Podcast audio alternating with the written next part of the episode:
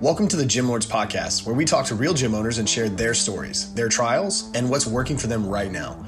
To apply to be a guest on this podcast, click the link in the description. Hope you enjoy and subscribe. Welcome back to another episode of the Gym Lords Podcast, where we talk to real gym owners who are in the trenches, doing the work, changing lives. I'm your host, Dominic. Today I'm here with my guest, Abdullah, owner of A Fitness app in Lansing, Michigan. How are you today, sir? How you doing, sir? Pretty good, Parker. Uh, doing doing pretty awesome today. Happy to have you. Can't wait to find out more about you, the facility, and what you're doing out there. So why don't you run it down for us? Tell us about the gym, what services you provide, and and how you're affecting your community.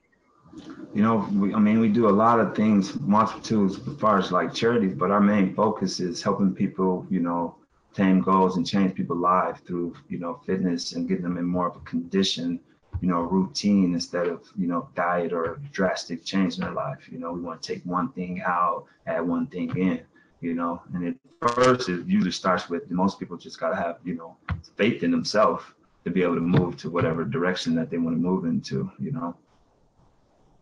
Yeah. So that you definitely, um, you hit the nail on the head right off the bat, coming with some, with a, a real, real strong point, man. And, and you you jumped right from the services you offer to what you're really at the core of things. And i think um, what we hear a lot is helping people have some confidence seeing things in people that they might not see in themselves having that faith having having some type of of drive from the outside that shows them the way. So while you can facilitate it with a bunch of different programs within your four walls and externally, remotely, however it may be. It sounds like your main goal is just is taking the person and figuring out how you can help get them to be where they want to be. hundred percent, hundred percent. I mean, it's like anything, but like it starts with small goals, which lead to the main goal. You know, so you got a lot of kids, like basically the last 15 out of the 20 kids that just came to my gym within the last three months, they're all flat foot kids. Okay, and a lot of people don't even understand the difference between a flat foot kid and a kid that is not flat foot. You know, one with the knees knocked in, you know, and the whole hip structure. You know, you can't train that kid like he's everybody else with the natural arch in his feet that's naturally bouncy, especially if he's gotten to play sports like soccer, football, basketball, tennis that require you to be on the balls of your feet. He's got to get to that process first. So I got a lot of these kids that's coming in can't no one help these kids? You know, now they're in eighth grade, ninth grade, 10th grade, and we got to break them down to almost the beginning, you know, teach them, you know, why you're different and why we got to train you different. And it's okay, you know.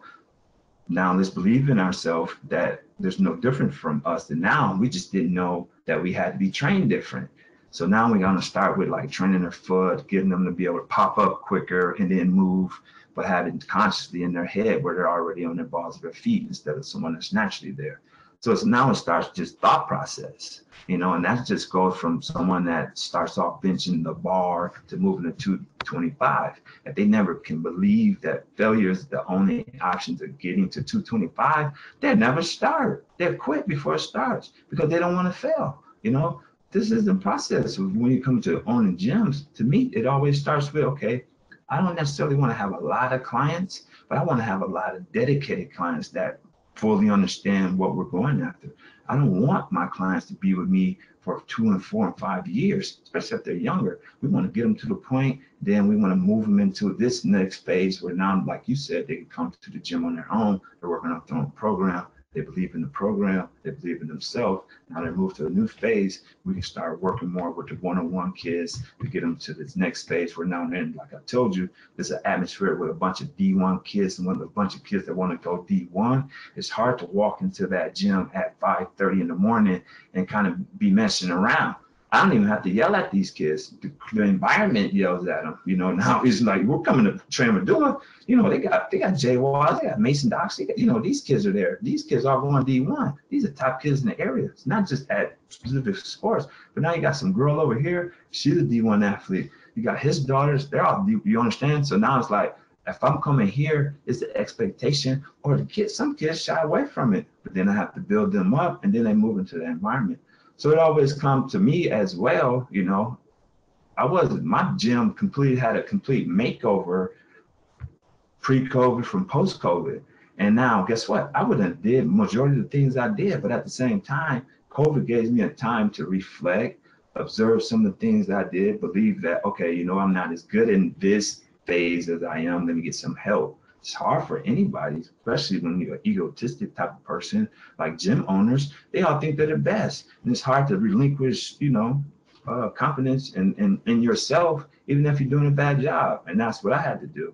So then I made a few changes that, and then, you know, that might lose a few people, but at the same time, when it comes down to what you believe in, number one, okay, and what you have confidence in, it's like the dream. You build it, they will come, especially if you build it right and you treat people right. You know, that was my main focus to get better at that, you know, believing in my own self and then helping other people see the better vision of themselves. Because a lot of these coaches say, you know what, you might not ever run faster. And I gotta tell them, listen, that person's perspective of you cannot be your own reality of yourself. And now a lot of people say, dude, do you get exhausted with that? You got over 200 clients that you see every week. I see 60 people a day. Guess what? It's okay. Four, probably 40 of these people, you know, have just moved into training with me. You know what I mean? And 20 people might just be uh, getting assessments.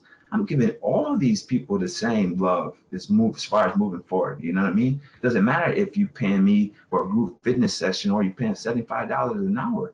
You're getting the same passion and love. Do it get exhausted? Yes. Only when you have to force people to believe in themselves. That's when it gets exhausting. You know what I mean? I might tear a chair up just so I don't like, no, I'm being serious, or break a desk just to get a kid say, listen, man, I believe you can do it. You just got to believe you can do it now. And then once they let go of that fear, they always get it, man. Then once they say, you know I want a D1 scholarship, and say, okay, bro, you got to do this, this, this, this, and this. You got to show up here at 4:30 in the morning. You got to train with these guys. Then you got to come in and do a one-on-one section. Then you got to come in. You got to get on the Vertimax. You got to do this for six months straight. If you want you want an offer, you got to do this for six months straight. Do it for six months straight. Guess what usually happens? If that D1 Bandera, usually happen for them. If they a D2 material, it happens for them. If if they want to lose 20 pounds, it happens. If they want to lose 60 pounds, it happens. That makes sense. If they want to if they want to lose 30 pounds, it happens before the wedding. They just kind of how it always works. Because they know that I'm going to be there at the time that I say I'm going to be there. I'm going to have the right program set up specifically for them. I have an InBody sheet. I do this embodiment machine and like we're I'm talking, we're tagging them every day. You know what I mean? If I'm if I'm out, you know, I got people and spies all over the place. So all of a sudden I know they they post they go to this restaurant. Oh, I heard you was out. Okay, guess what, man? We're on the InBody test right at the back. I might even pull up to their house with the InBody machine, plug it in. No, I'm serious. Like, oh, we're testing now. You know what? We're done or we're out. We're kicked out, man. That's how it works, man. You know, I kick out people if they're not they're not buying in because it's not about me and my reputation. It's just that I don't want to waste my time. I don't want to waste my 50% on them. I'd rather deal with a, a six year old or a seven year old, you know, where I got a long time to help build that kid to become the damn mayor if he wants to, you know, or the president. You know, that's the type of confidence I want to develop in these kids. And that's also why I have a lot of hard relationships with a lot of coaches, you know, in schools, but those schools are all, and they want their best for them. I want the best for my individual client or my or their kids, you know.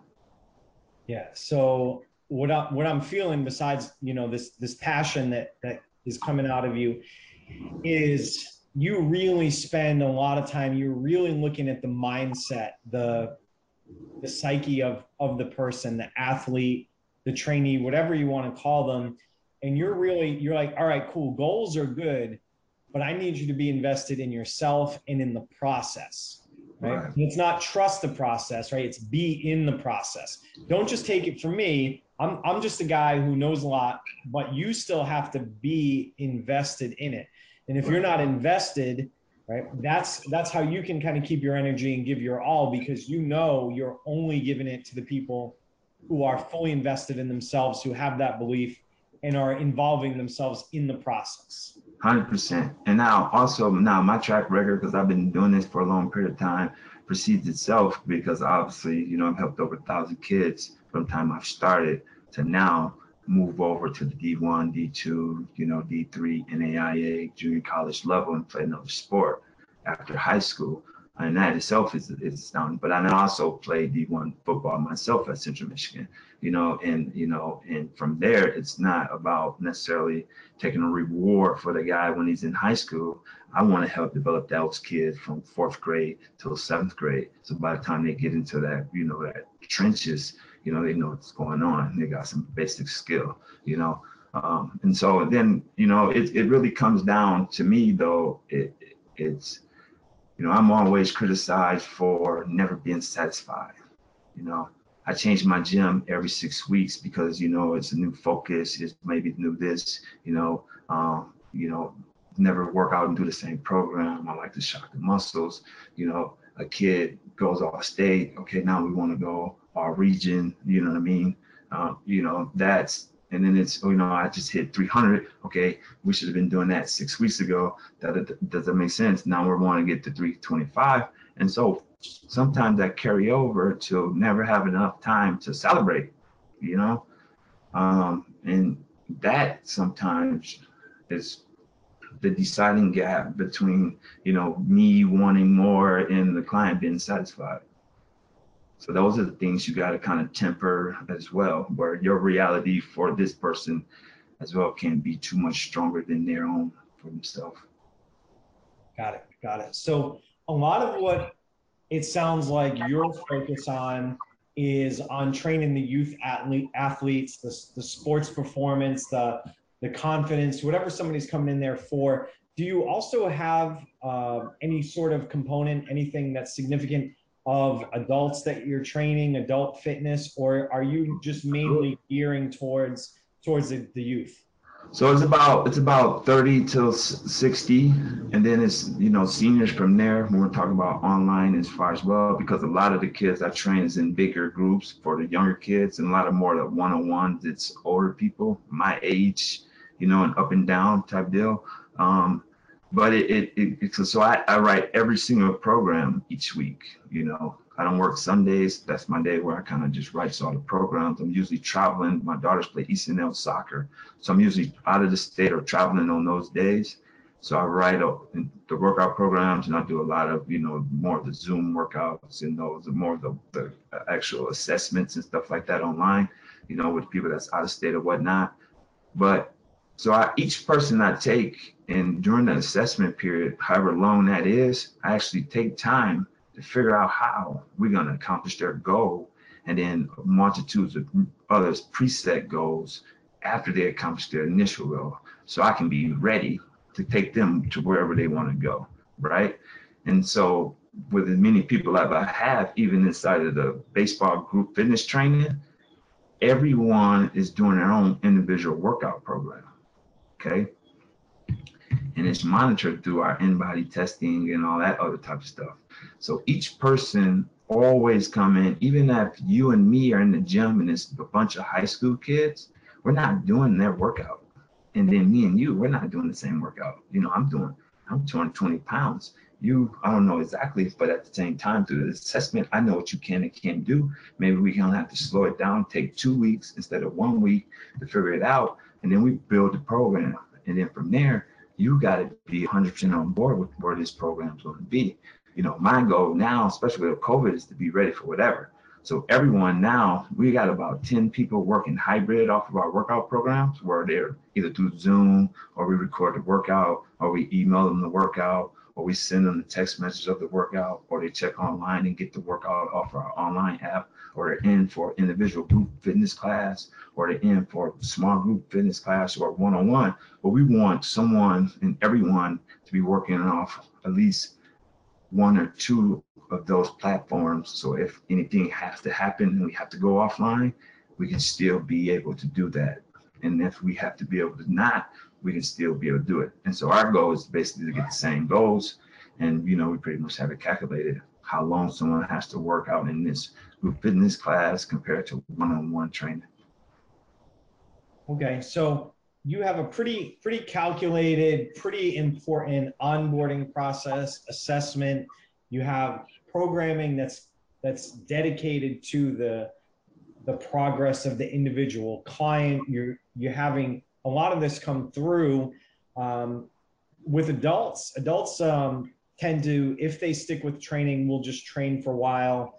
Um, you know, unless something happens, injury, change your life, something like that. Kids, it can be, you know, they change schools, they change sports, things change in their life. So they seem to have a shorter life cycle. So once people get into your world, it seems like you have the systems, you know, really solidly covered, a solid foundation. Um, but people do, for various reasons, on the adult and the youth side, leave. What do you what do you do to get more people to keep coming to fill in where right. people are going out the back? Is it all word of mouth? Do you do any advertising? Are you actively trying to grow the numbers or are you maintaining where you are? Where are you from that standpoint? So, and that's that's a good question. And for me, everything is kind of calculated based on feel because I, am not necessarily focused on making money. I'm more focused on delivering results beyond what I expect. So that's back to why I do the volunteer work for the youth programs. You know, I bring in um, some of the youth programs that don't have the cash flow as the bigger teams that I get paid to work with out in Detroit from around here. And we do the conditioning classes for, you know, this youth program, this baseball team, this football program, this, you know. And so what that allows us to do is to voluntarily get more exposure and from there, they know the expectation that we're training them in inside of a group of 60, 70. As it breaks down, the expectation is higher. The hands-on approach, the individual programming, the monitoring is higher. And then from there, this is about, like I said, I went to East Lansing and I was an all-state player. Um, I went to East, I went to Central Michigan. I was a starter. You know, I, I trained my daughters. They're all now in high school, middle school they're all playing at the elite level. They are elite athletes. We got multiple kids that went, you know, so everyone knows who I am here. It's now it's a matter if I decide to take more of an interest in training that kid after the assessment process. So like you said, if I got 25, 30 people in the assessment process, I determine when they come out. If I don't have enough time to individually train them yet, because, you know, I'm training 15 kids. So Williamston decided to bring the whole base basketball program in for an hour, which takes away one of my group fitness classes because it does that make sense? Mm-hmm. I have the ability now to say, you know what, we're going to open up a new class. You know what, I'm only accepting eight people in this class, period. That makes sense. And so that's how I kind of do it. Where now I I used to sell mortgages back in the day. And so it's, it's all about pipeline for me. You know, I want to have an onboarding. I want to have a pipeline. I want to have some people that's coming to some free community classes where we start the process of moving, moving them in, start them at five. You know, I'm doing free classes for all the young kids. And, you know, once they turn eight, we start moving them into this new class. Once they get to eight, nine, ten, okay, we weeding out this guy's an athlete, this person not. Let's bring them on. Does that make sense? we kind of control the whole volume. You know, I'm not here to make, you know, half a million dollars and stuff like that, you know, from training because I never believe it's not that many hours. And I don't really trust other trainers to deliver the same type of quality programming that I do. So I'm more focused on doing it myself um, and then having some people help me in the background. And then so we then we come out to take, you know, as far as to, to make more money, we come out with more clothing and stuff like that, you know. Okay. So from the outside looking in, uh, it sounds like you really know who you are, what you're doing, who you want to be, where where things are going in the business. Let's say from from an outsider's perspective, it it sounds like you're firing on all cylinders. Like you've got this thing kind of honed in, you know, kind of cradled to grave the life cycle of athletes and your pipeline you know everything sounds like it's it's super dialed in do you feel like you know you have any challenges? Do you have anything that is standing in your way of doing all the things that you want to do or is it just covid. Covid right. That's well, you know, because where we were at, because you know, me, I, I, always believe in giving back, you know, and I, we we were moving in a direction where we wanted to start helping and giving more out to the community, you know, as far as like different types of drives, homeless this, you know, and food drives and clothes drives and you know stuff like that. and but then it just you know it shifts once you lose the point where you can communicate with contact with people you know what i mean or large gatherings. Our facility by luck is big enough for what we do where it's never really that more than you know 15 20 people in there at any point in time which allows us to spread out which never really you know cut down. Our limit was almost 100 people still through covid you know, but we went outside, you know, after it allowed us to even go back to work. And so we just, it's about, for me, it's moving before and anticipating challenges and, you know, and studying, you know, um, the market and stuff like that. So, you know, because, you know, and our prices are high. So we got to be able to deliver and make it worth it. And at the same time, give that individuality to each programming so the kids can believe that we're making it for them and that's what we have to do. And now and that takes a lot of time. A lot of trainers don't want to do that, you know. That's that's honestly that's what allowed me to even start doing it. It's the ability to you know focus specifically on what someone wants, and then deliver, and then do it over again, and then do it over again, and then ask them if they want to do it again, and then they say, you know what, I'm good. I lost 60 pounds. My wife loves me. Now I'm okay with it. You know, seriously. But uh, the, funny, the funny thing is the last the last four people that I helped lose hundred pounds in the last two years, they've all got divorced and they've all moved on from their their significant other because they became a completely different person.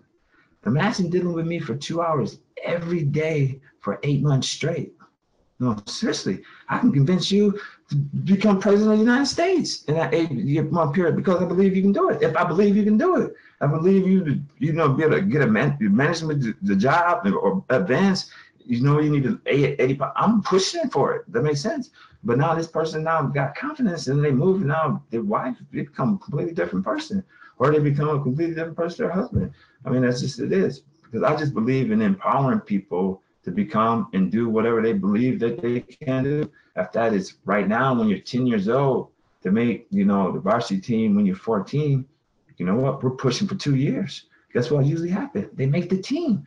What usually happens by the time they're 15? They're a superstar.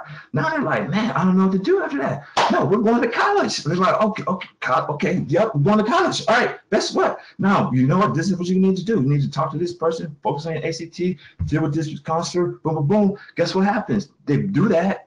Now colleges are recruiting them guess what? You probably got a chance to go D1. You got the size. You know what? Maybe D2. If you don't want, boom, boom, guess what happens? They get that offer. And now the kid's like, man, I'm like, bro, now go be an accountant. You smart enough.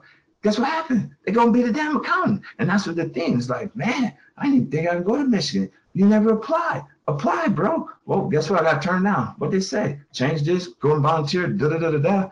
They apply again, they go. I'm like, man, listen, it's all about who you believe and what you deserve you supposed to have. It usually happens. If I know that I bench 225, but I want to bench 315, I know it's gonna take a lot of work, gonna take of suffering. I gotta eat right, I gotta never make miss workouts, I gotta take care of myself, I gotta stretch, but I gotta do it for six to eight months straight, right? And at that point, I just gotta believe that I deserve that. And from there, you go about the path. You guess what?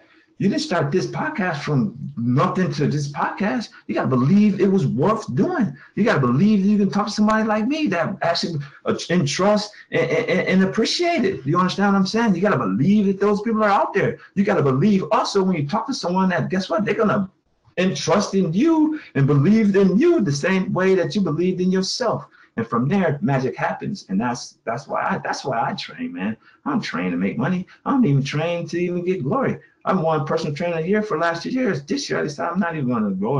I'm not even going to. I'm serious because I'm too busy. I got too much stuff to do. I had to. I had to like shift my whole day to make this happen. But I also have the ability to shift my whole day to make this happen. That makes sense. So that's all I'm saying. Is like you got to believe in yourself, and you got to also be around people that believe in themselves and believe in you.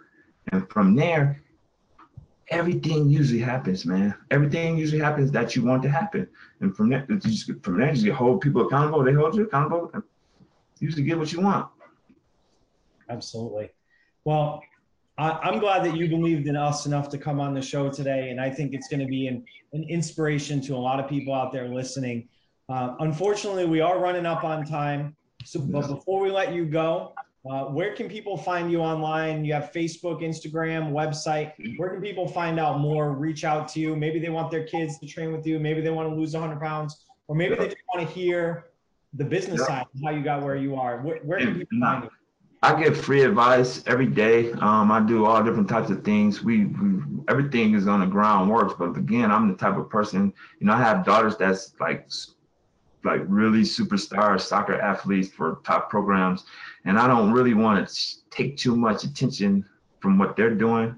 You know what I mean? And it's kind of so I kind of kind of stay kind of quiet and kind of only focus on my own self. But at the same time, I always give advice, talk to people, and I do a lot of free Zoom classes and stuff like that. But everyone can find me again on afitnessapp.com. And it's across the board. Everything is afitnessapp.com. Perfect. All right. Thank you so much for being here. I appreciate your time. It's been great. I feel like I've learned about 20 things, and that's always my hope on here. And I hope our audience uh, listens to this on replay a couple of times because there's there's a lot in there, you know. And um, hearing more about the mental side of things, the training the athlete, the psyche, the the confidence um, goes so much further in people's lives necessarily than reps and sets. So again, I thank you for being here. It's been a pleasure. To everybody out there in the audience, we thank you for spending a little time of your day with us. if you want to hear more people like this wonderful gentleman here that I've had on the podcast, hit the subscribe button. You never know who might be on here, dropping some inspiration. If you want to be on the podcast, click the link in the description, fill out the form. We'd love to talk to you. Everybody's got a story, everybody's got something to give, and we want to share it with everybody. So, to everybody out there in Gym Lords Nation, keep working hard, keep changing lives, keep kicking ass Gym Lords out. Thank you for listening to this interview, but don't go anywhere. We still have two more incredible interviews coming right up inside this episode. But if you're a gym owner that's looking to get more clients, keep them longer, and make more money, head to the link in the description of this podcast and schedule a free leave your credit card at home consultation with one of our business consultants. You see, here at Gym Launch, we've helped over 4,000 gym owners across the world increase their sales, take home more money, and build the business of their dreams. And it simply starts with a phone call. Click on the link in the description of this podcast to schedule your call today. Now, let's head into the next interview. Welcome back to another episode of the Gym Lords podcast, where we talk to real gym owners who are in the trenches and learn more about their business and business knowledge as a whole. I'm your host, Ryan Carson, and today we're here with Gina Marecki, Gina, how's it going? It's good. Doing well. Yeah, well, thank you for being on the podcast today. Well, thank you for having me. Absolutely. And let's kind of go ahead and get right into it. So, what is the name of your business and where are you located at? Uh, well, I own a fitness studio. It's called G Fitness. Okay. And it's in Simsbury, Connecticut, which is about like 10 miles outside of Hartford, if people don't okay. know. Yeah. All right. Perfect. And uh, so I'm just curious. So what's um, so you've been in uh, business for how long? Have You, how long? How long ago did you start this? Uh, in 2012, I got my um, NASM uh, certification for personal mm-hmm. training, and I started the business th- then. It was like December of uh, 2012, and I had an in-home studio, so at my house. Okay. Um, in the lower level, and it, you know, I always hated saying the basement because it really it was really welcoming and a lot of light and kind of a walk in uh, or a walkout area right as well um, and i started there and i literally like had you know my first client come in and uh, probably like january 2nd you know and um, i just really loved kind of the one-on-one training got uh, it yeah kind of and and just to jump behind, you know, I guess why I liked the uh, personal training was my experience with personal training. Are you there? You kind of cut out there a little bit after the the personal training. Oh, part. okay, yeah. It, it did freeze a little. Sorry. That's all right. And yeah, so what you know, just curious, like what made you decide to, you know, finally open up open up a business? Like, why did you? uh What made you want to be a gym owner? Well, I, you know, my own experience with fitness and, and working out, um, I had always felt like, you know, it it made my mood better. Um, Yeah. Obviously, for like you know the physical reasons, you know, to lose weight, you know, to get stronger, that kind of stuff Uh-huh. uh, was definitely there. But when I was going through, um, I was diagnosed with depression and anxiety, oh, um, and I was working out at the time and got into really like um, high intensity training, interval Uh-huh. training. That was kind of when it was like just getting popular, you know. Yeah. Um, I'm dating myself a little bit, but it was right. and it like really helped and even you know when i would go i was doing some behavioral therapy um, and you know the therapist i would talk to would say you could even see that my mood was so much better after any kind of exercise um, Mhm. so i yeah so that was like a big kind of turning point because i always knew like i felt better with it but knowing that there was that connection just really Right. motivated me to help you know try and help others Yeah, that makes sense. So after, let's see. Yeah. So after you got into that, uh, you decided to open up open up your own facility. So what is um, basically like what is what is the structure? Um, what is kind of like the the business model that you have?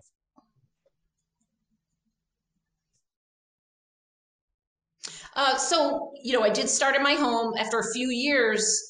Uh, you know, I was getting quite a few clients and it, it was mainly one on ones. And then I started this small group training. My thing was I loved the small group training, Yeah. especially for women, uh, because it, got them comfortable. Like it was in my house, you know, they got to learn how to use equipment that they wouldn't use walking into a gym, like a Yeah. kettlebell or a TRX or a medicine ball.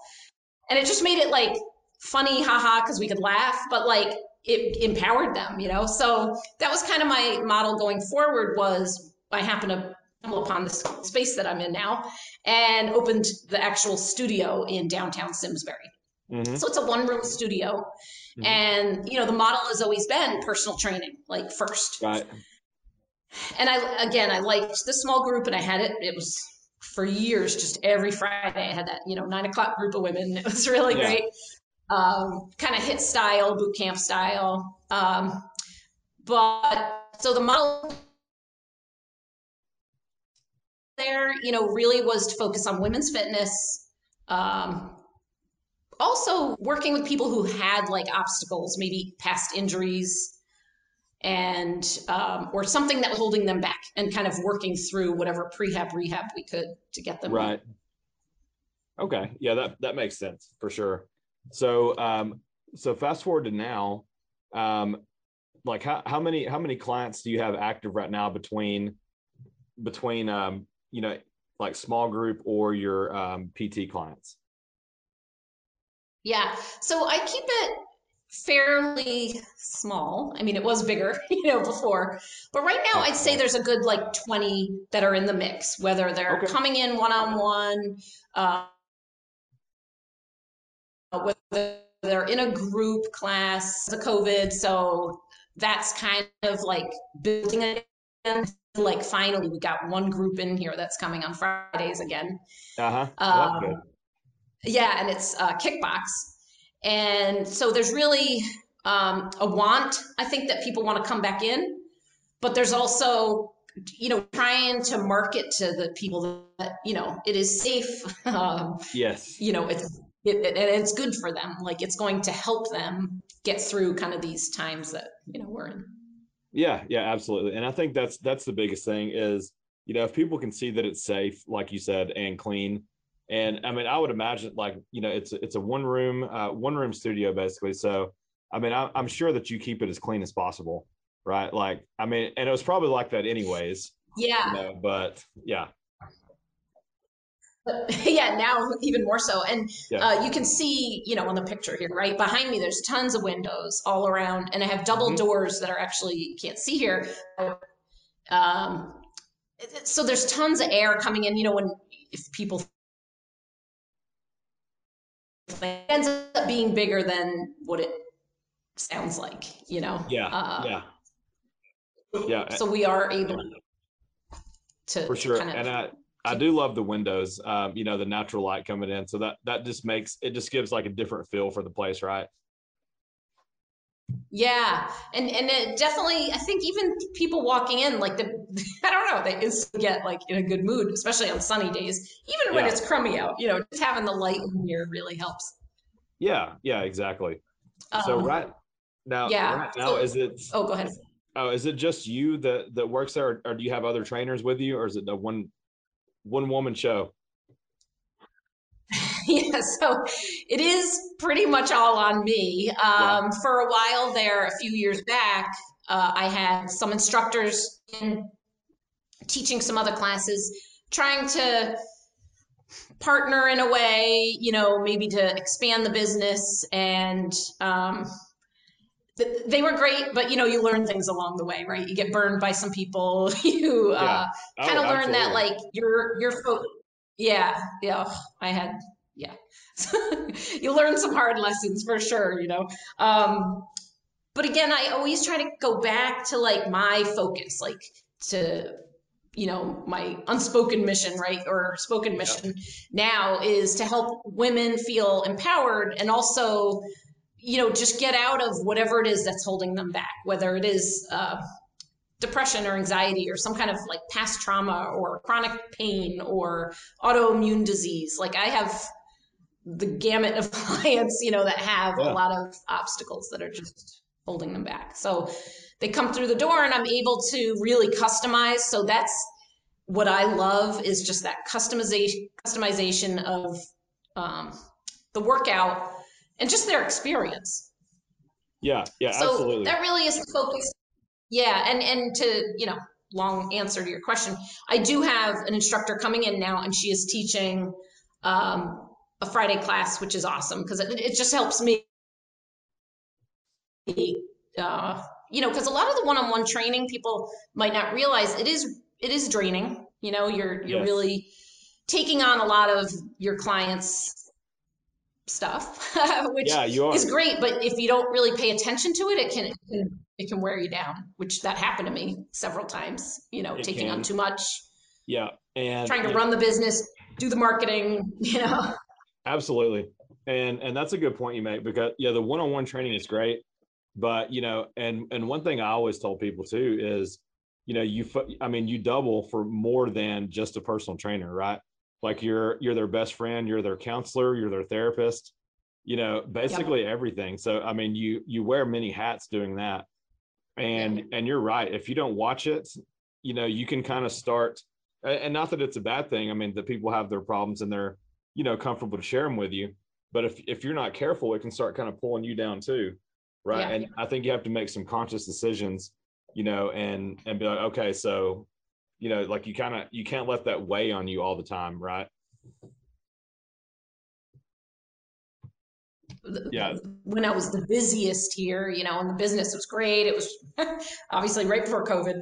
Uh, it was really just so busy in here, and there was so much going on, and it was great. But it was like it was more of a numbers game. Like, and I didn't. I hated that because then I was so tired and just not really present, like at home or feeling like I swear my clients' pain that they would come in. I'd all of a sudden have a hip pain. and I'd be like, yeah you know Yeah. so you, you start living breathing it and like you said Yeah. you kind of have to watch watch it a little bit yeah absolutely and um yeah it's it's a good thing that you've noticed that because i think a lot of people don't.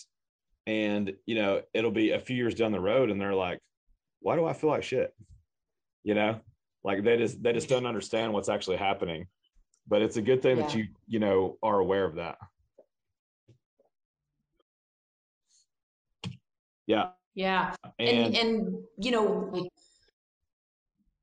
oh you're good. Uh, journey i was going to say I, I became like a, a group fitness um, instructor. So i Mhm. was not only doing personal training um, the farmington valley and also down like on the connecticut shore. Um, so i was teaching barre and pilates um, and also some strength classes. And that again that was great but the wear and tear on my body was just it was ridiculous. I, I tore my rotator for a second time you know from all the Ugh. overuse and the the orthopedic surgeon i went to just to you know check it out he's like can you kind of stop you know like you have to do the workout with them and i'm like yeah yeah, you're right. I don't. So I learned to back off on that stuff and kind of take care of myself yeah um, while still being able to help people. Yeah, and we got to practice what we preach, right? and uh, that that's the biggest thing. You know, and and I, I don't think it's it's never really a question of us being active, but you know, we always tell clients, hey, slow down. You got to make time for you. But it's like if we're not doing that, then they're not going to listen to us. You know what I mean? Like as far as that goes, because most of the time for for our clients, like you're you're a role model for them, so they want to try to do everything that you're doing. You know, and they may never say that, but if they see you know Gina doing a thousand things, you know they think that they can do a thousand things, and so I think just um, you know if we tell them to scale back, then we need to scale back ourselves, and that's one thing that I learned too. And I'm glad you did. Yes, I definitely did. Yeah. So even now, you know, it's a little s- slower, I'll call it. And, you know, I'm not very patient. So sometimes I get really like, I got to build it. I got to add more, more, more. But I keep trying to tell myself, remember how crazy it was when it was more?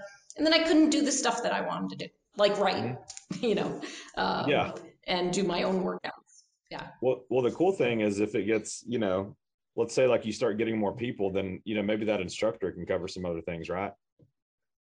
Yeah, I mean, or you can. That's what I'm hoping. else. So yeah, I'm really, yeah, that's kind of where I'm at now for growing the business. I would love to have someone else, even if they're not partnering in, but kind of share the vision and kind of have the same idea. You know what I mean? Um, yeah, To get that customized fitness, even if they are doing groups, just really focusing in on the people and not worrying so much about numbers all the time.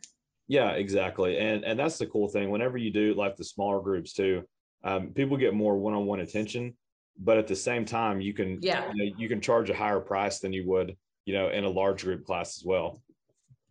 You know, so it's kind of it's the best Yes. of both worlds in my opinion. Small group, like you know, four people or less. I mean, I love that. I really like that's one of my favorites. Yeah, because then everyone feels like, you know, they talk to each other, or maybe they don't, but, you know, they, there's some kind of camaraderie and they can kind of like laugh, you know, while they're going through, you know, some pain. Yeah. um, Yeah. It, it, it, it's nice. Yeah, I really i do miss the group. So Now, do you guys have restrictions up there still, or is all that kind of scaled back a little bit? You know, it's good because certain towns in Connecticut are mandating masks. We were for a very short time, but they lifted it, thank God. So we don't have to wear them here in the studio. Mhm. Uh, I kind of leave it up to the client. You know, I have one or two that might want to keep them on, and I'll wear mine. But um, for the most part, it, it's pretty comfortable. And even during uh, COVID, you know, when the gyms were shut down, I was able to, I never had online training, so I was able to do some Zoom. You know, you learn that pretty quick when you face Right. the pandemic. Um, and I still have a few that hang on to that, uh, the Zoom, so we still do it, but um, I am really encouraged a lot of the clients to come back, and, and they have, and they're, they're happy. Good, good. Yeah, that's um yeah, and so many times like Zoom isn't for everyone. Um, one thing that we found um, and that I've done in my business is, you know, instead of doing the Zoom, like, you know, pretty much like programming, things like that, you know, accountability coaching. And that's that's a good alternative to Zoom if if people don't want to come in yet or if they're not comfortable.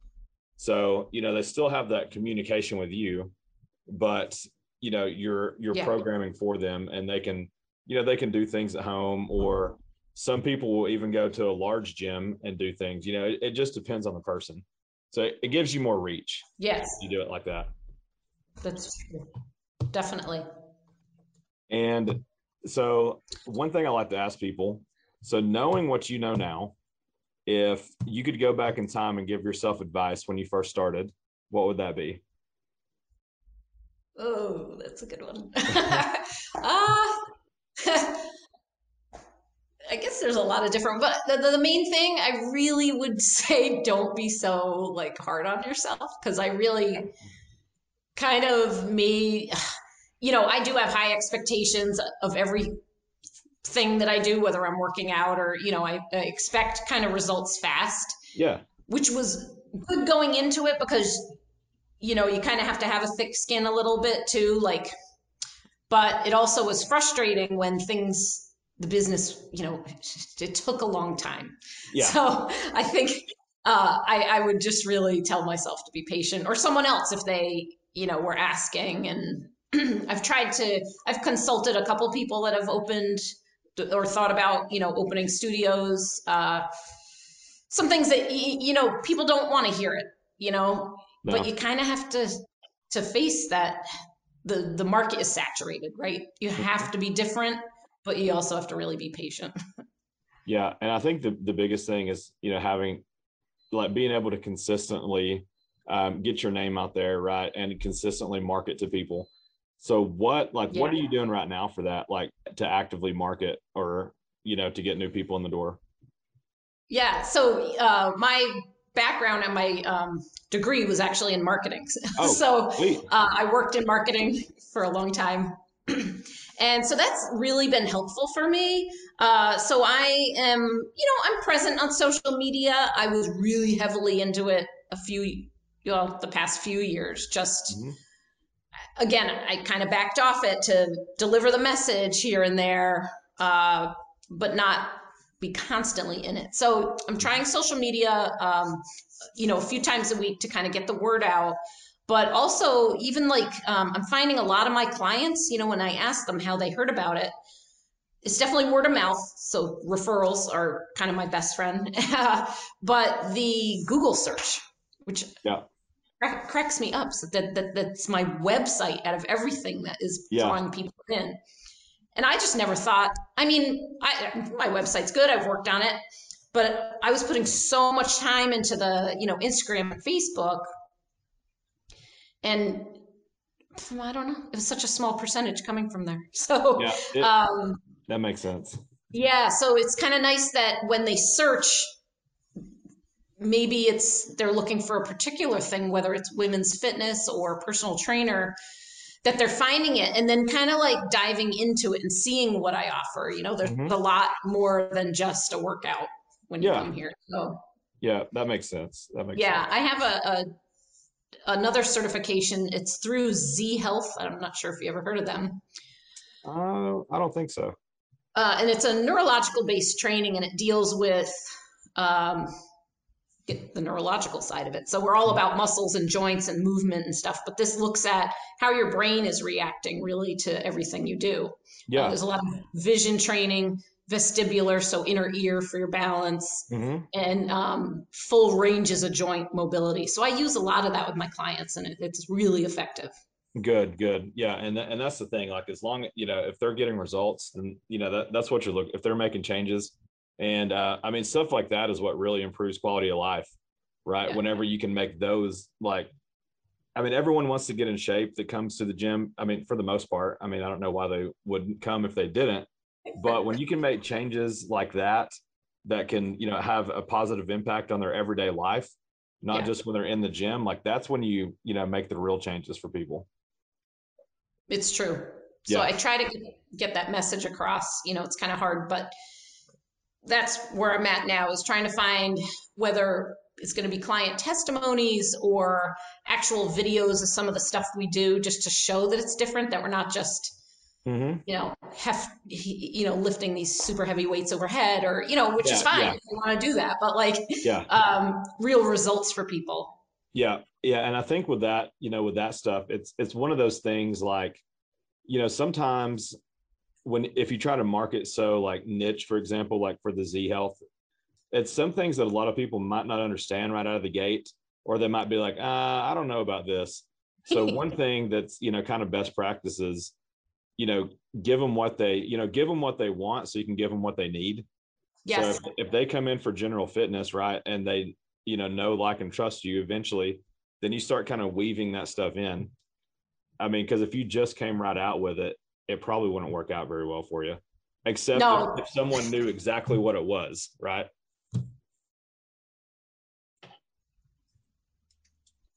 And It's true. Okay. It's very true. I've had I've had that for sure. you know, Yeah, people yeah. look at it like it's a little crazy.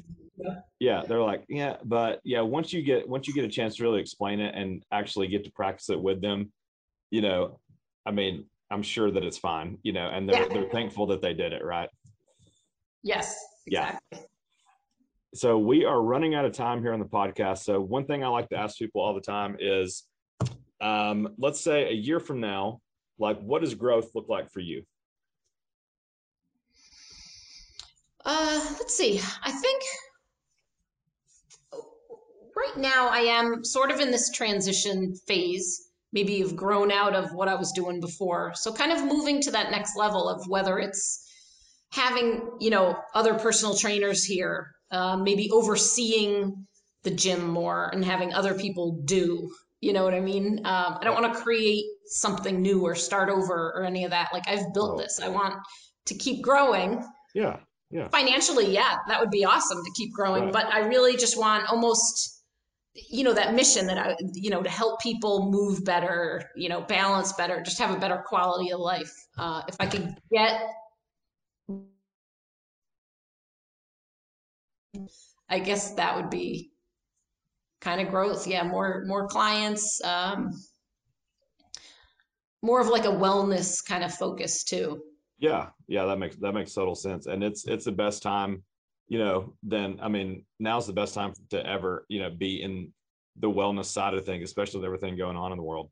So I'm I'm with Yes. you, hundred percent right there. Well, Gina, thank you so much for being on the podcast today. Um, hope you had a good time, and I definitely enjoy the conversation, and hope you got some value from this too. yes i did thanks ryan it was really good And Absolutely. can't wait to follow you guys and you know listen to the other uh, gym owners too. For sure. And for our audience out there, if you found value from this podcast, please click the link in the description. Or if you found value in this podcast, please click the subscribe button. And if you're a gym owner and you want to be featured in the podcast, click the link in the description, apply to be a guest. Until next time, Gym Lords out. Thank you for listening to the podcast so far. Don't go anywhere. We still have another episode coming right up, right after this word from one of our sponsors. The Gym Lords podcast is sponsored by Prestige Labs. Prestige Labs is the first and only nutritional supplements company built by gym owners for gym owners. Prestige Labs solves the problem that all gyms have experienced the broken inventory model, low commissions, and even lower quality products. Prestige Labs provides 100% drop shipping, zero inventory, PhD formulated high quality supplements for you and your clients. The goal is simple cover 100% of your rent while never sacrificing your integrity. To learn more, or to become an affiliate of Prestige Labs for free, apply at affiliate.prestigelabs.com. That's affiliate.prestigelabs.com. Double your client results, double your income. You can head to affiliate.prestigelabs.com to become an affiliate for free. Now stick around for the rest of this episode.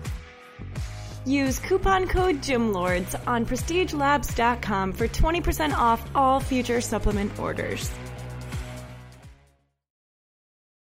Welcome back to another episode of the Gym Lords podcast, where we talk to real gym owners who are in the trenches, doing the work, changing lives. I'm your host, Dominic. Today I'm here with Zoran Dabic from CrossFit Battlefield in Hamilton, Ontario. How's your day there, Zoran, up there to our neighbors to the north? Beautiful warm day in Hamilton today. Perfect, perfect. What's what's warm up there in August? Anything over like zero degrees Celsius or Yeah, yeah. It's uh, in in in your numbers, it's got to be pushing 90 at this point. We have a very warm August this year. nice. Thank you for not making me do a metric conversion on the air. problem. you might expose my lack of, of knowledge there. So let's hop into it. Tell us about Battlefield, what it is that you do there, how you do it, how you're changing lives in your community. Perfect. Yeah, CrossFit Battlefield is our operating name, but we are actually Battlefield Strength. Uh, we've been in business for about 12 years, going on year 12, uh, actually in February. So uh, the gym's had quite uh, evolution since it began. Started as uh, two guys wanting to uh, enhance the powerlifting presence in Hamilton because there really wasn't a dedicated facility or wasn't one that they uh, were satisfied, were happy with, I guess. So they they started their own thing as a second career, and over the years, it's changed hands a couple of times with myself joining Cody uh, as the most recent owners about three years ago. He was there uh, before me. So uh, going from powerlifting to having a really active, uh, competitive weightlifting team that's still present. Uh, to having uh, an open gym model and finally ending up as CrossFit being our main sort of bread and butter for uh, what we offer the community. Our, our focus has been um, longevity. If I had to take one word, uh, I know a lot of people on these podcasts say it's about community, and CrossFit definitely is. I know a lot of people say it's about improving people's health, but for us, it's really just making a lasting change in the way people um, approach fitness, approach their um, their health and and nutrition, and everything that goes along with making them just a little bit better than they were last time they walked through our doors. So um, that's kind of been our mainstay and our focus, and I think it's uh, grabbing some good attention locally compared to um, perhaps gyms that focus on the competitive side or or something different. So uh, we're very happy to kind of take that angle and approach, and it's bringing us um, a large number of more senior, more dedicated, more community-oriented clients who have tried the global approach or the boot camp or, or those sorts of things, and they seem to have settled quite nicely with us. So we're we're very proud of that. Perfect. Perfect. So that gives us a good idea of what your spin is, your particular flavor of CrossFit and what you're trying to get across because it's it's many things to many people and we always like to see what the focus is and how you're executing it. So you came in about three years ago. Uh, so you're kind of part of the most recent wave of ownership. And then Cody had been there before you. Um, what brought you to becoming owner? Were you a member there? Were you a member somewhere else? What was the point of view you came in from as far as wanting to invest in being an owner in Battlefield?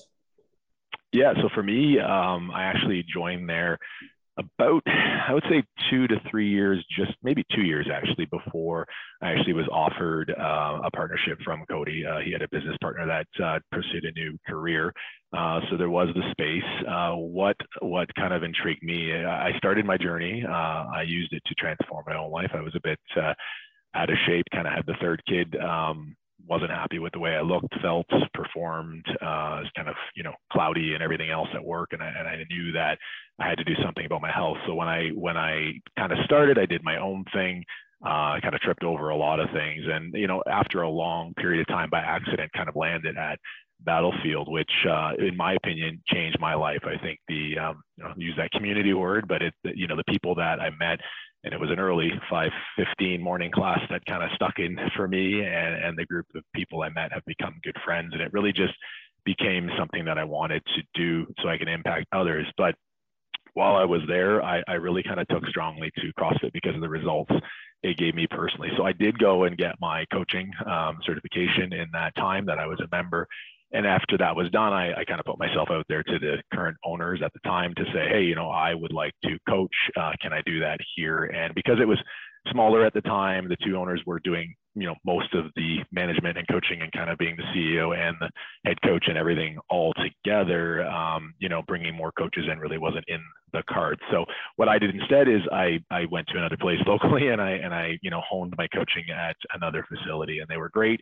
uh, and help me grow that way. But um, about a year and a half or, or two into that, I got that phone call that uh, a gentleman was leaving, and uh, Cody had remembered my, um, you know, my my request to get more involved, and uh, I, you know, we we had great conversations. Him as an owner, me as a member, about where the facility was facility was heading. Uh, I think you know my other job is very business and, and planning and, and, and project management related. So that um, I think I, I, hope caught his eye as someone he could partner with to uh, you know propel Battlefield to to the next stage where we're at today. Awesome, awesome. So you you were you were waiting in the wings, kind of kind of biding your time, whether unbeknownst to you or not. But you continue to just keep doing your thing on your own and hone your craft. And then when the time came, you know, opportunity comes to those who are prepared for it, right? So, so that's that's pretty cool. So since you've been on, it's been about three years. What have you brought to Battlefield in the way of your management background, your GM style? What would you feel the biggest impact is that you've had on the business? I think just bringing a lot of attention to where there were issues, um, primarily um, focusing on time management and you know the value of my business partner as a head coach and programmer and for the most part daytime uh, operator of the facility and then really just figuring out you know where we could be investing more time because you know you have the best coaches and, and i think the three recipes are always going to be a clean, safe space, excellent programming, and excellent coaches. Like you need to have those three things kind of shored up. Um, but I also wanted people to have a multitude of excellent coaches. So we've grown our coaching staff, and that really is what we needed to do to be able to step back and manage uh, the facility more. We um, we took our kind of you know home built programming and went to a provider for that. That's allowed us a little bit more time. It's also allowed us a, a, a, great number of resources to to to look at for both the business and the programming side of things. Not sure you want me to mention that or not, but either way, um, it allowed us to focus on the people and partnering with them. Like I think partnering with clients.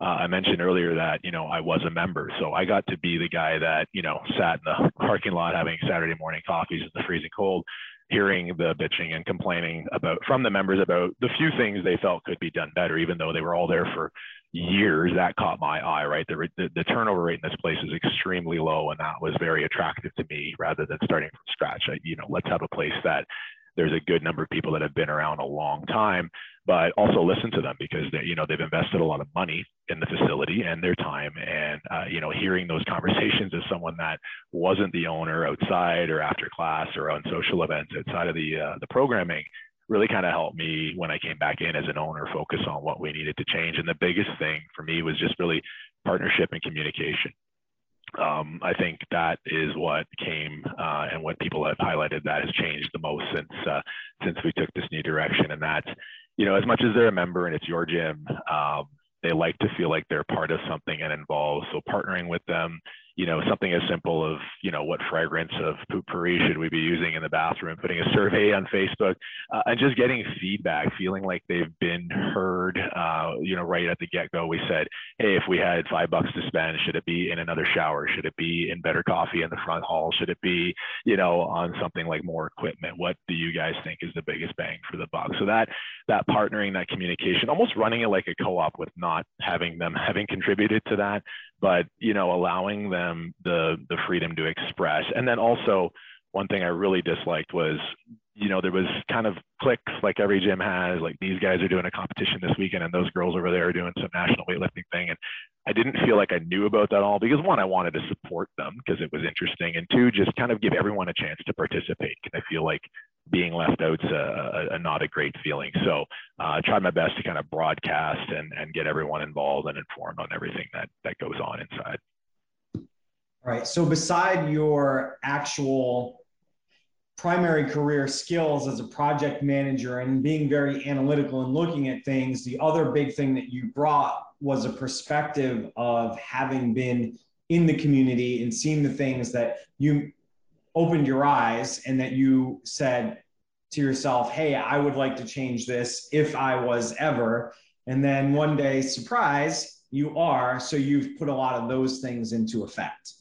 Absolutely. The, you know, the, and, the, and to tie that back to project management, they call that stakeholdering. You know, it's an entire chapter in the, the PMBOK, you know, the project management handbook is talk to the people who you're delivering the product to because you may feel you have delivered it, but until they sign off and agree that they've accepted what they asked for, you, you didn't deliver what, you know, you, you've said you're out to do. So whether that's a gym membership, or progress in someone's health, or you're building a skyscraper, at the end of the day, the guy buying it needs to be happy about what he's received. So that was uh, that was primary for me. Perfect, perfect. Now, something that you've mentioned a couple of times, so I'm, I'm sure it is very important to you that I want to hit on. You said longevity is one of the big things that you focus on.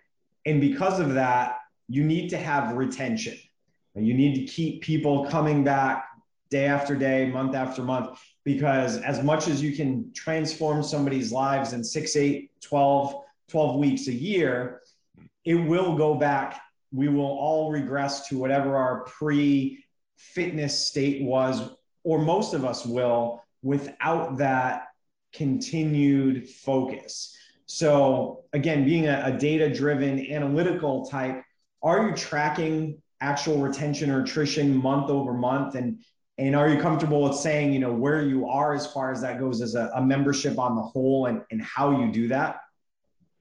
Yeah, I mean, we have uh, two, two bits of data help us kind of support the the longevity piece, and and this is a bit of a tangent, but it all ties back, so bear with me. I think you know one of the strengths of, of CrossFit is that whether you like it or not, um, and whether you use it or not, at some point in your journey, you're going to pull open that little app. We use Tribe.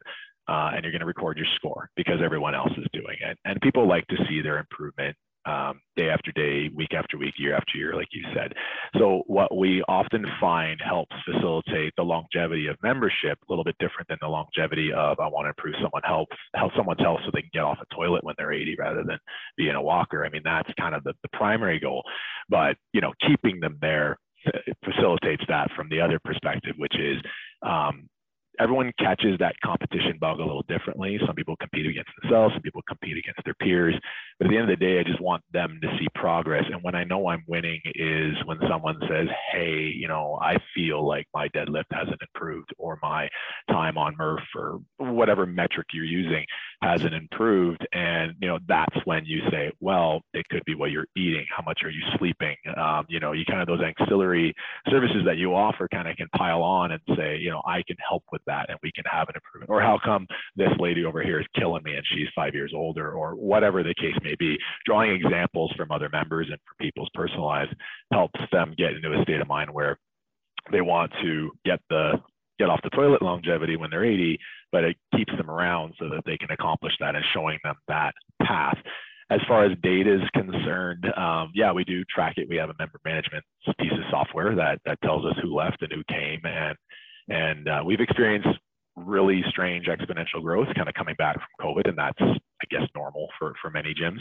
Um, we like to think it's uh, partly due to our, our strength in our community and a little bit of marketing, but at the end of the day, you know, people are coming to us from all walks of life because things are finally okay or okayer, I guess if that's a word, than they were six months ago. Uh, we've been shut down three times, and this was we're hoping is the last one. So I think a lot of people are feeling that.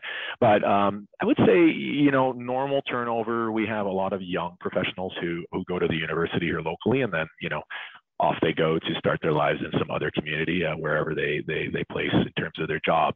Um, that aside, I would say uh, very low. You know, in the sort of what you'd expect in any organization, five to six percent would be a pretty normal number. Um, and and sometimes it's not a fit, right? Um, sometimes you have to fire clients as much as they leave you, and uh, you know you experience both as an owner and and you end up keeping the people I think that are in it to win it uh, in the long run.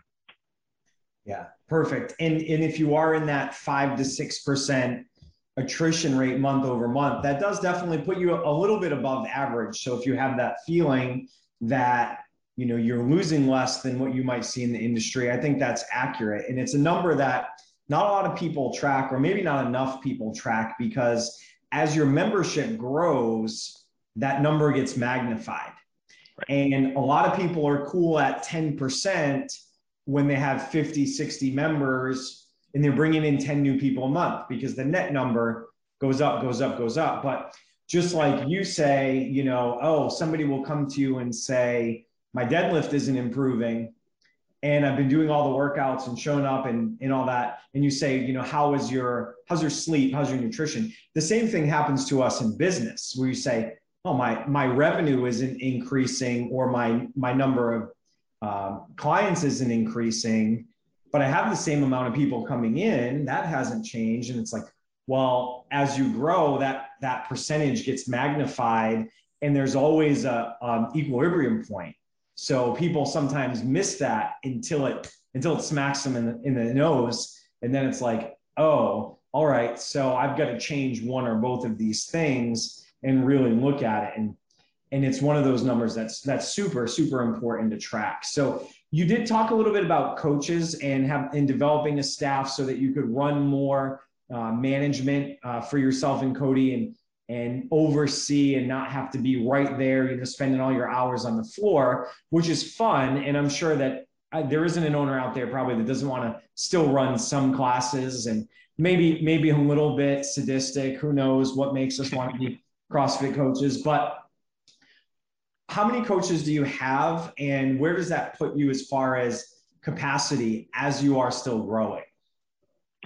Yeah we we have 10 coaches now. I would say uh, six are you know taking on a, a, good number in terms of hours or classes per week and then we kind of have four that ramp up and down depending on uh, the time of year the time of week that sort of thing. So we have kind of the ca- more casual handle our saturdays and um, you know the odd uh, portion of a weeknight or during the summer we have uh, some folks who are educators and they have a lot more free time in the summer for example and that relieves us more in the in the peak period. And then we have the five or six that have just kind of always been there and uh, they have their dedicated either half day or day that they they manage the schedule and uh, you know gives everyone a different um, flavor of uh, of coaching and approach to the programming. It's the same programming class over class uh, hour after hour but um, it's amazing how much uh, different coach can put a spin on it and really you know change the experience for a member.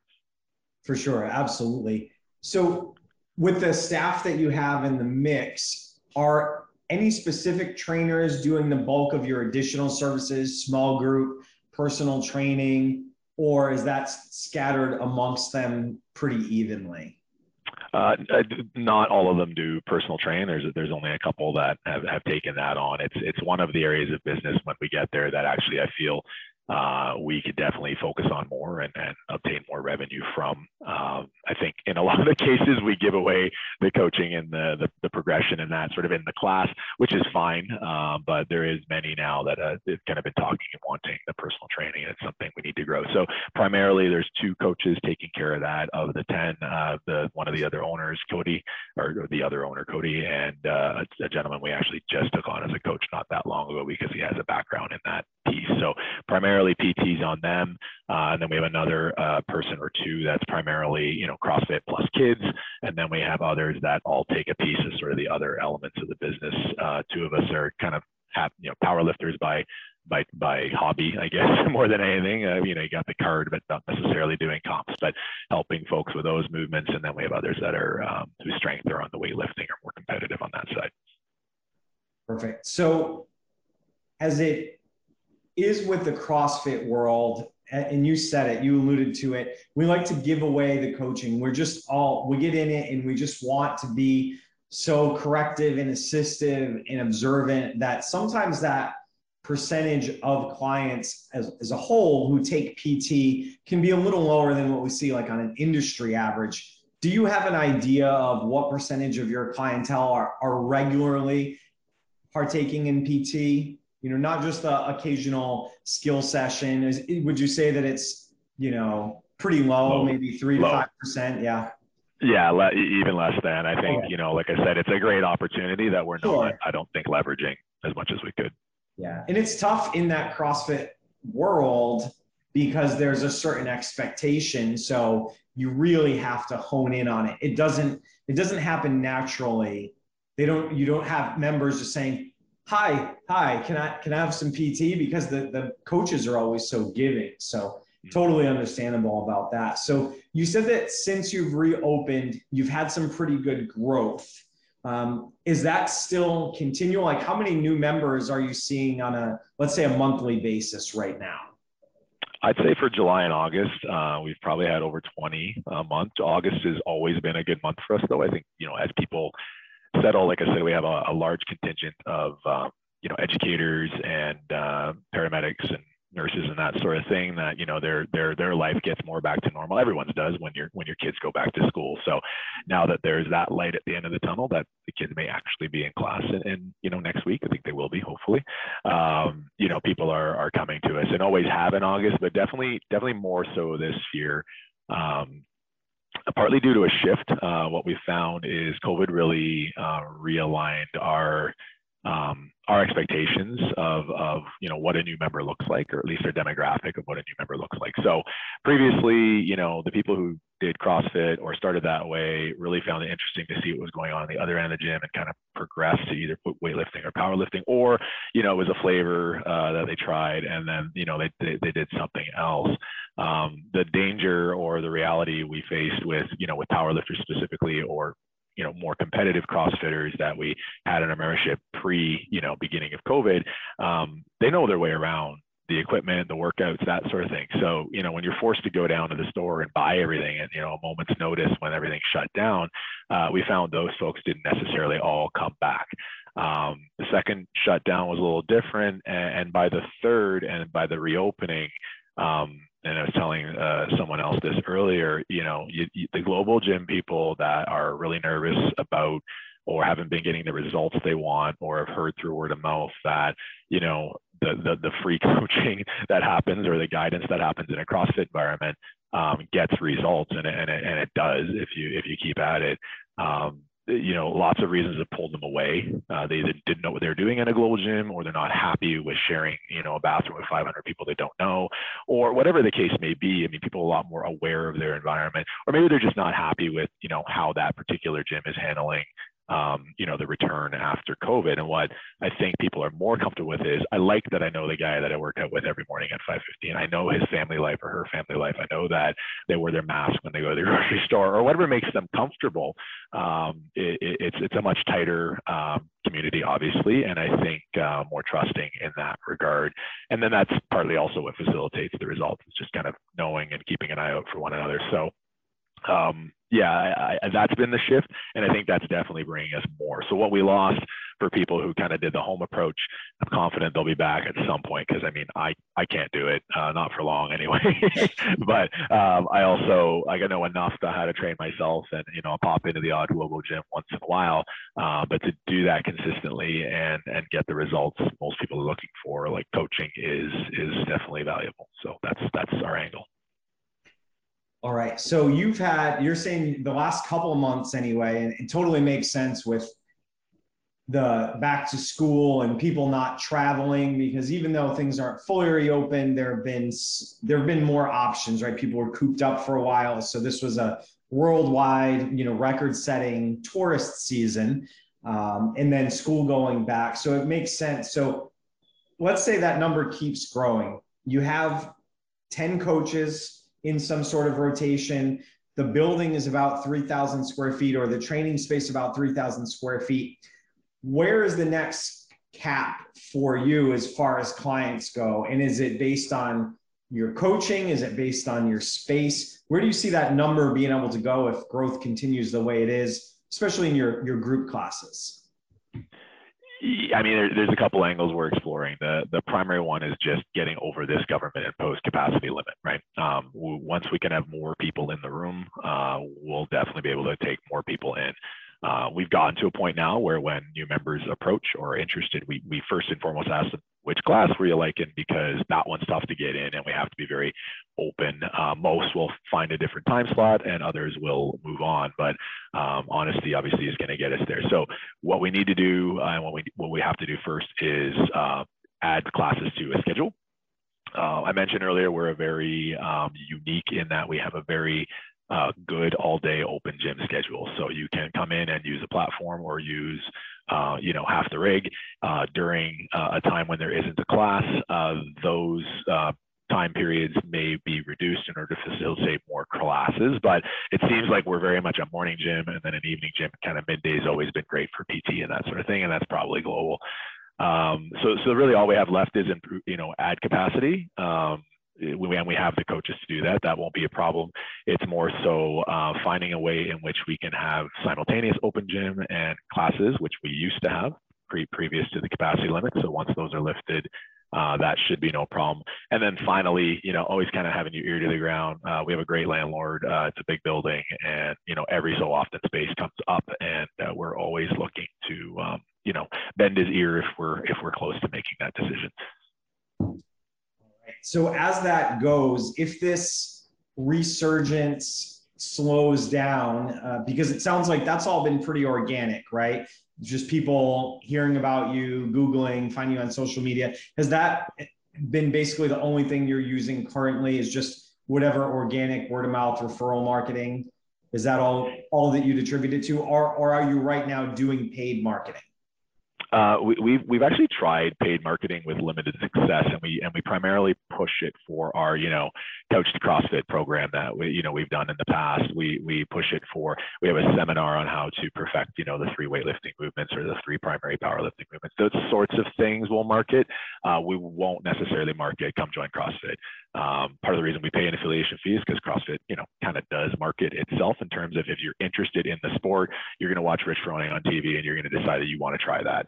Um, then you're going to talk about where is it locally, and then you're going to ask a few friends, maybe, hey, you know, I've narrowed it down to these three. Does any of you go to or have anyone they know that goes to this one? So word of mouth in a way, um, leveraging our affiliation, hopefully to, to drive people who want to or intend about driving this sport. Just like our powerlifting and weightlifting, because it's so limited in the area, kind of has a reputation. We, we, we think we've done the same with CrossFit. We're very uh, I think we have a very different approach. Our pricing uh, is very different than our local competition. Our uh, unlimited nature and unlimited open gym uh, for our pricing. One price, everything access. Uh, we're not looking to nickel and dime. We just want people to come and improve and you know create that longevity. So uh, that's got noticed, and uh, most people by the time they come in the door have said, I called other places that are closer to me, but I came here because I've heard this, or they want to save money. Either way, uh, I'm happy to have them, but I think they appreciate um, the passion of our coaches and the value they're getting, uh, regardless of the dollar figure. But uh, it's definitely been a, a feedback comment that we get often is that, you know, we shopped around and this was the value we wanted. Yeah, and you you set your prices and and they're right there on your website. You know, that's a that's a big thing that comes up. Do I put my price on my website? Do I not? And as long as you're content and confident, feeling like you can present the value that comes with them, I think that you know it's just fine to do it. You there are pros and cons both sides, but they're right there on your website. You know, you're $150 a month Canadian, right? So for us, for us down here in the states, that's about 120 right now. So not super far 20, off. 20, 25 bucks US. Yeah. Yeah, six, six uh, wooden nickels um, and three loonies, right? So, uh, yeah, so you have it right there. You know, all inclusive is this. If you just want powerlifting, it's this. Uh, and then you have your nutrition services. You basically have everything laid out there. So that is one thing that will help to screen people out. Like people, Absolutely. people will still undoubtedly contact you and say, "What are your rates?" Well, you, we're yes, they're on our website, but here they are. Uh, but it does give the person who's doing the research the tool to compare based on what they believe right? It's always our job to you know let the client know what exactly you're going to get what they when they reach out. So i think it's interesting because people always wonder do i post my rates? Do i don't? Either way you know pick what works for you and see what happens. But that kind of leads me into the process. What process do you have in place? Into what degree is it choreographed? Once somebody raises their hand and says, Z, I want to get more fit. I want my life to be better. I want my clothes to fit better. I don't want to run out of breath chasing my kids. What is your process once somebody raises their hand and says they're interested?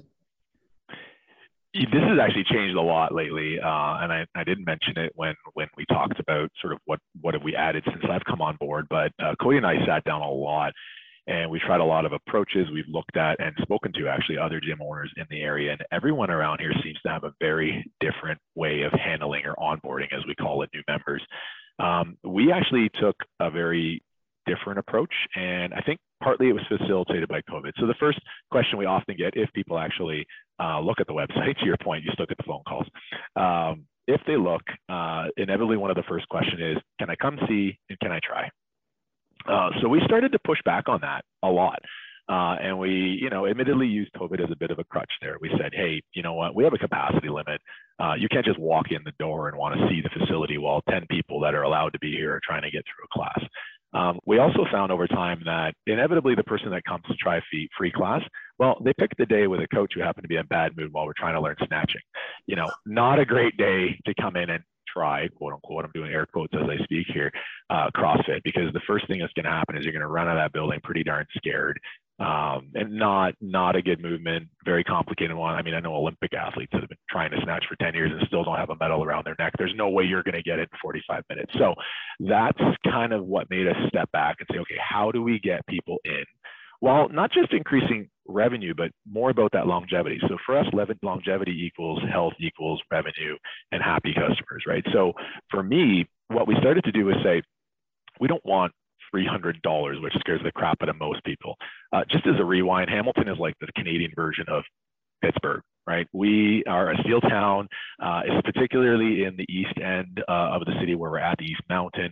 You know, we have a lot of new arrivals to the country, people who are working in foundries, uh, very blue collar. Uh, there is parts of the city that are very you know medical research and and hospital and government agencies uh, but our part has always been kind of people who you know it's not as easy to give away 150 bucks in our end of town as it is maybe in the west end so um, we've been very aware of that so when you put something on your website like $300 and you're going to sit with a coach one-on-one for x number of sessions and then at the end of that you're going to be super awesome at CrossFit and you're going to fit right into class and you're going to love it. Um, that's great if it's true. And it did work for some, but most importantly and most obviously to us, they were terrified of one, giving up $300 and two, spending a time with someone else one on one that's going to be what they think judgmental rather than helpful uh, and kind of put a flashlight or a spotlight on their you know deficiencies as an athlete or as a crossfitter as someone who's just not physically fit. And um, we didn't like it. And honestly our, our members didn't love it either. Um, so we stopped. And what we've been doing instead is kind of the spiel right? It's a cut and paste email. Anytime someone says hey i want to try a class. Hey i'm in town. I want to do this. First we say sorry we've transitioned to a bit of a private club due to covid. We only have x number of seats available or spots available in the gym for a class. So my members who have supported me all through this pandemic, I can't tell them, hey, get out, some new guy wants to try. Uh, that's the first thing, and everyone understands that. And actually, if they're worried about COVID still, they actually appreciate it. And then what we say is, here's the thing: we don't make you sign a contract. We don't ask you to pay 12 months in advance. We don't do any of that. What we would like you to do though is join for a month. It's 30 days. On day 29 at the 11th hour, if you say this isn't for me, I'm not going to take any more money from you. We're not going to hold you into some 30 day, you know, notice period. We're just going to say, take 30 days worth of classes, come as much as you like, and then we'll we'll tell you if we're a fit for you, and you'll tell us if we're a fit for you, and it's all going to become very obvious in a very short period of time. Alternatively, there's the 10 pack again, better than that one snatch class that everyone dreads, right? They, they can come a number of times. What that happens is, what happens there is they meet several coaches, uh, hopefully many. Uh, they meet, uh, they meet, they, they see a lot of the movements. They get to understand our program. They learn how to use the app. They, more importantly, see the people who they're going to be standing next to each day and where they've come from as far as their fitness journey. There'll be some new people with them that are like, hey, it's my second class. Welcome to your first, and this is my name. Or they'll see people that have been there, and I love these these people the most, five years, you know, six years into their training, and and they can look at that person and say, wow, you know, did you suck as bad as I did six years ago, or I do? And and and they take comfort in the fact that everyone started somewhere and everyone got better. And our motto has always been like, let's just get everyone improving 1% a week. Let's teach everyone something each week. And if they learn something new or add weight or get faster at something each week or meet someone, that's a that's an improvement as well. That's a metric. Did you meet someone new? Did you make a new friend or did you get to know the person that's standing next to you today? All those things happen with time, not with an intro one-on-one locked away with some guy that wants to be your coach. Uh, I I never love the model. I would never do it myself. Um, guys are bad because you know we think we know everything, maybe a little bit more than, than some of the other people that that come in, and yeah, it just didn't work for us. Kudos to those that pull it off, but for us, it was never a win. And how long have you been using that model? Um, we got aggressive with it um, just before uh, actually COVID. What we what we we did the 10 pack method sort of before COVID, and then during COVID we did the you know join for a month and, and see how it is because we just we built our own pandemic plan that stated we will not allow non-members in the gym just to keep everyone safe. So you know the way around that is become a member and in you come and and you know we'll see how you like it. So it worked worked pretty well. So you use that opportunity as a time to pivot and implement that, and so far so good. Absolutely, yeah, and a lot of the people I mean, this is where it gets, you know, this is where being a business owner, and being a person, and someone who used to be a, a client, um, you know, there's and this might sound terrible, and forgive forgive me for those out there that have spent a, a career building customer service uh, expertise, but you know, we came to the realization that sometimes the customer isn't right. Um, you know, there is feedback that we we receive. Uh, I have to listen. Uh, sorry, you're entitled to tell me. I don't have to listen.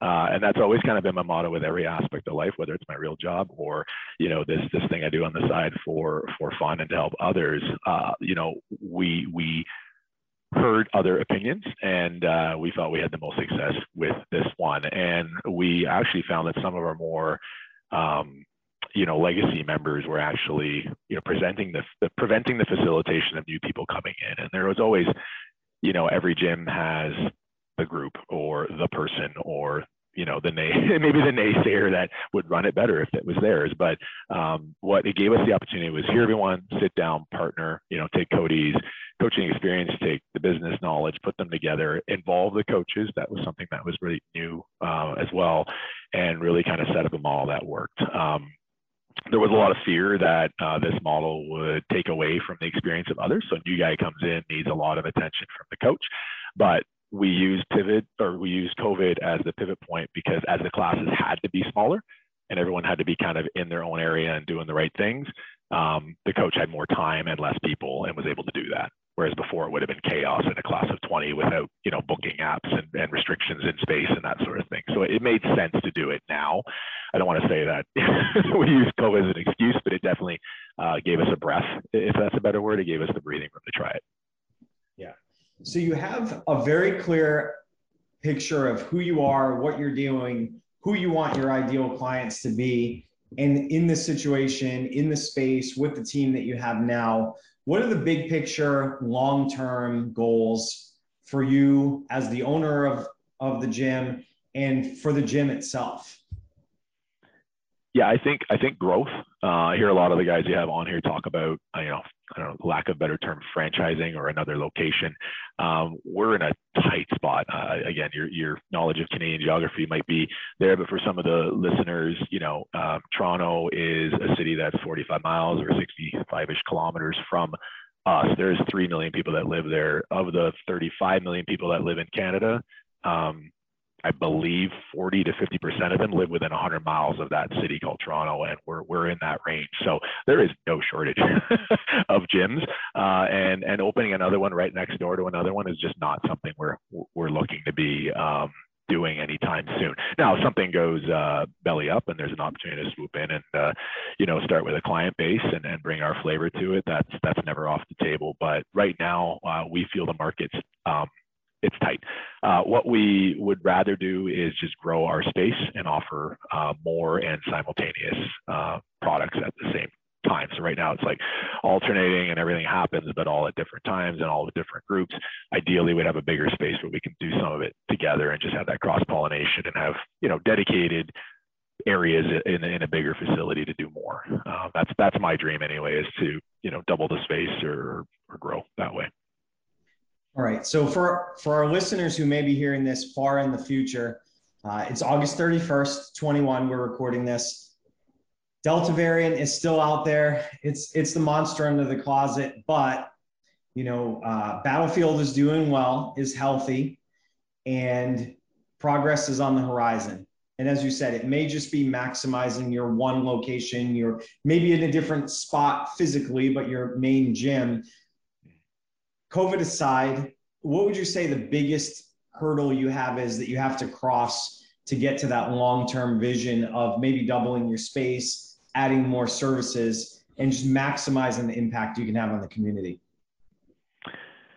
I think just you know we, we have been relying on, on word of mouth, and I think we we definitely have opportunities uh, for um, you know, leveraging our marketing a little bit differently. Uh, the other thing I mentioned earlier too was the the PT, the personal training. I don't want to become that gym that looks to build, um, you know, people who are going to be uber competitive because they come with their own sets of challenges. But I want to have a place where people can do that and maybe dedicate some time and space to them. So a little bit of everything. And the biggest thing I need to conquer, uh, quite frankly.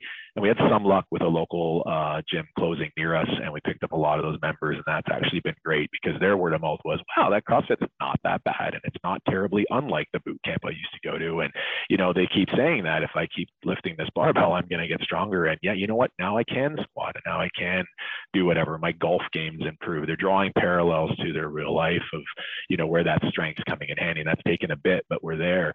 Now I just need to figure out how to tell the rest of the world that, hey, drop that boot camp or, you know, maybe walk away from that global gym and come try this because you know what? It's not big, bad, and scary. Not every guy that comes into a CrossFit gym looks like Mat Fraser or Rich Froning is going to walk around, you know, doing arm curls and, and scary things that that might take people away. And we just did a bit of a reset in terms of damn data guy, um, as you picked up. You know, we recognize half our clients are female, just slightly more than half actually. And we recognize that the majority are 35 plus. Um, you know, there is younger people, but for the most part, the people we're getting are, um, you know, people with a career, people with kids, and people who just want to get healthy. So we gotta get that nutrition, get that longevity, and get all that packaged up uh, in a way that gets communicated um, by us for us and and is translated through our coaches, through our marketing, and all that together. Perfect. So it sounds like you know what you're going to be attacking. You'll figure out that plan of attack. And I think if we can do a revisit in a year or two down the road, I think you're going to be much closer to that end goal than you are now. So we're coming to a close as far as time goes. But Z, before we let you go, where can people find you, find Battlefield, social media, websites? Where are you in the electronic online world? just easy. All one word, CrossFit Battlefield. That's Instagram, that's Facebook, that's uh, everything. The website's just that.com. Um, yeah, check us out. We're uh, lots of great uh, images of our people succeeding in uh, in this journey, and we're proud to share them. All right. Well, thanks for your time today. Thanks to all of you out there, Gym Lords Nation. Don't forget to hit that subscribe button, get notified of new episodes, leave us a review. If you'd like to be on the show, there's a link in the description click that link, fill out the form. Someone from the team will contact you ASAP. Till next time, take care, keep changing lives. We'll see you soon. Gym Lords. Thank you so much for listening. If you found this content valuable, here's four ways we can help you grow your gym for free. One, grab a free copy of Alex Hormozi's best-selling book, Gym Launch Secrets at alexsbook.com. Two, join our free Facebook group at alexsgroup.com. Three, if you're a gym owner, you can apply to be on the podcast by emailing us at podcast at gymlaunch.com. Four, leave us a five star review so we can gain access to more gym owners and bring those lessons back to you. And as always, tap that button and subscribe to this podcast for more.